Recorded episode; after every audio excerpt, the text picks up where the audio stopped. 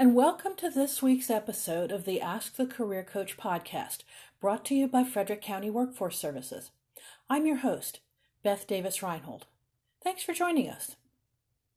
We recently heard from a job seeker who found a desirable job opening in their targeted industry.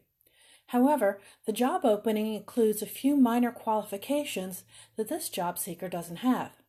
The question is should they apply for this job anyway? The answer is it depends. You'll find this is the answer to most job search questions, by the way. First, do you have most of the qualifications? And do you have all the ones listed under required? If so, keep listening. Try to look at yourself from the employer's point of view. The employer may be concerned that it will require a lot of time and effort to train you before you'll be a fully functioning member of the team.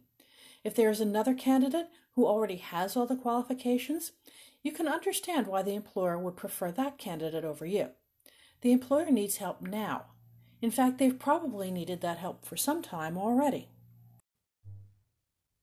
You'll have to demonstrate that you can do the essential functions of the job. Talk about your transferable skills. What problems have you solved that are similar to the ones this company is working on? Be sure to do your research so you know their problems. Don't be humble about your accomplishments. Have you done something similar as a volunteer? That counts too.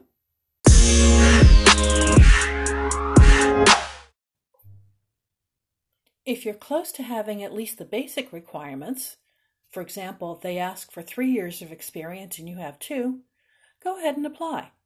Or if you have more experience than required in one area, but you're a little short in another, it's worth a try. Focus on your accomplishments, how you save time and or money for a previous employer, your best relevant skills, how you make a difference in the world. And you do. Be sure to emphasize all the reasons that you're right for the job. Show the reasons you like them and the reasons they'll like you. Emphasize the strengths you possess that are relevant to the work they want done. Don't imply you can do what you can't, but do stress all the good things you bring to the table.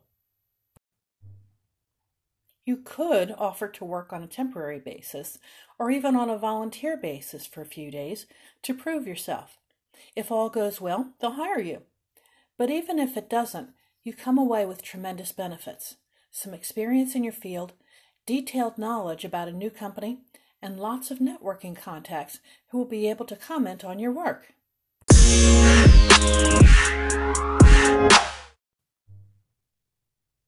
That wraps up this edition of the Ask the Career Coach podcast.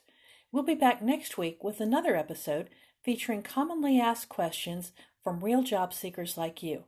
In the meantime, visit frederickworks.com slash blog to find more tips that will help you succeed in your job search. You can even submit your own question if you like. Once again, that's www.frederickworks.com slash blog. Thanks for tuning in and have a great day.